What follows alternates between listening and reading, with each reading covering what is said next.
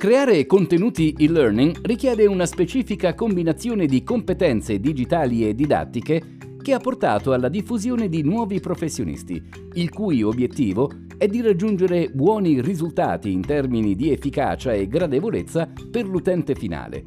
Di quali professionisti parliamo? Quale sapere e saper fare è necessario affinché si tragga il meglio dal mezzo digitale? Continua ad ascoltare per saperne di più. Progettista della formazione. La figura di questi professionisti non è strettamente legata all'e-learning, ma ha acquisito un nuovo significato grazie alla diffusione della formazione digitale.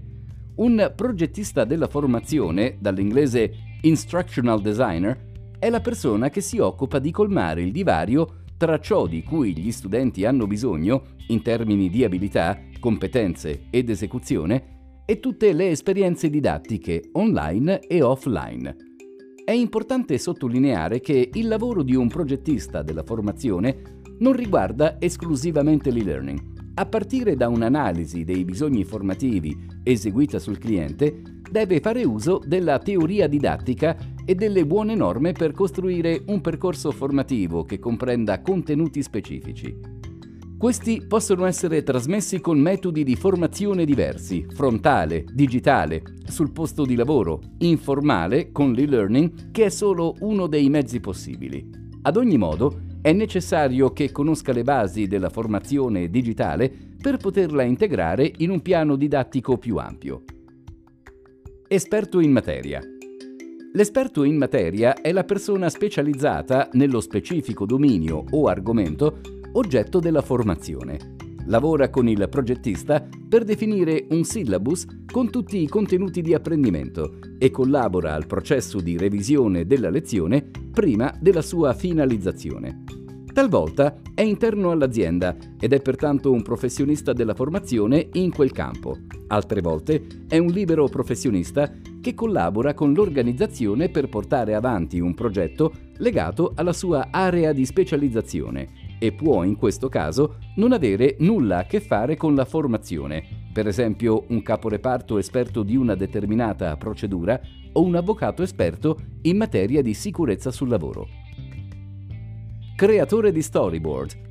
La figura di questi professionisti, il cui lavoro è legato alla produzione di contenuti multimediali, non è nata con l'e-learning, ma è essenziale per creare contenuti digitali. Il creatore di storyboard si occupa di costruire lo storyboard della lezione, ovvero un organizzatore grafico che consiste in una sequenza di illustrazioni o immagini e note testuali utile a raffigurare il risultato finale.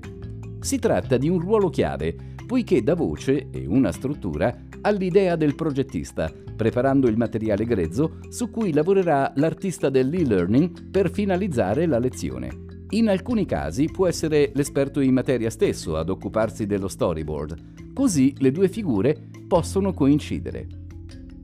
Artista dell'e-learning. Questo ruolo, a metà tra grafico e sviluppatore, è coinvolto nella creazione di contenuti e-learning a due livelli. Il primo è proprio all'inizio. Dopo che il progettista della formazione ha selezionato il contenuto della lezione, argomenti da trattare, esercizi, test, lavorano insieme per definire un'idea dell'ambiente figitale, dall'inglese phygital, physical plus digital, della lezione, ovvero personaggi, ambientazione e stile generale. Il secondo è l'ultimo passaggio del processo di creazione, quando lo storyboard è trasformato in effettivo contenuto multimediale. A partire dalle indicazioni ricevute, gli artisti dell'e-learning danno vita alle lezioni.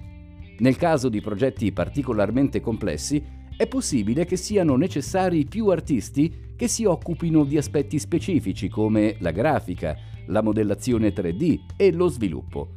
Questi professionisti si occupano anche di assicurare il rispetto dello standard SCORM per tutti i contenuti, inserendo tutte le informazioni richieste prima della finalizzazione della lezione. Responsabile della qualità. Ancora una volta, i responsabili della qualità non sono professionisti legati soltanto all'e-learning, ma acquisiscono un ruolo fondamentale in questo ambito sono le persone addette ad assicurare la qualità migliore per i contenuti e-learning come definita dallo storyboard e dalla guida di stile.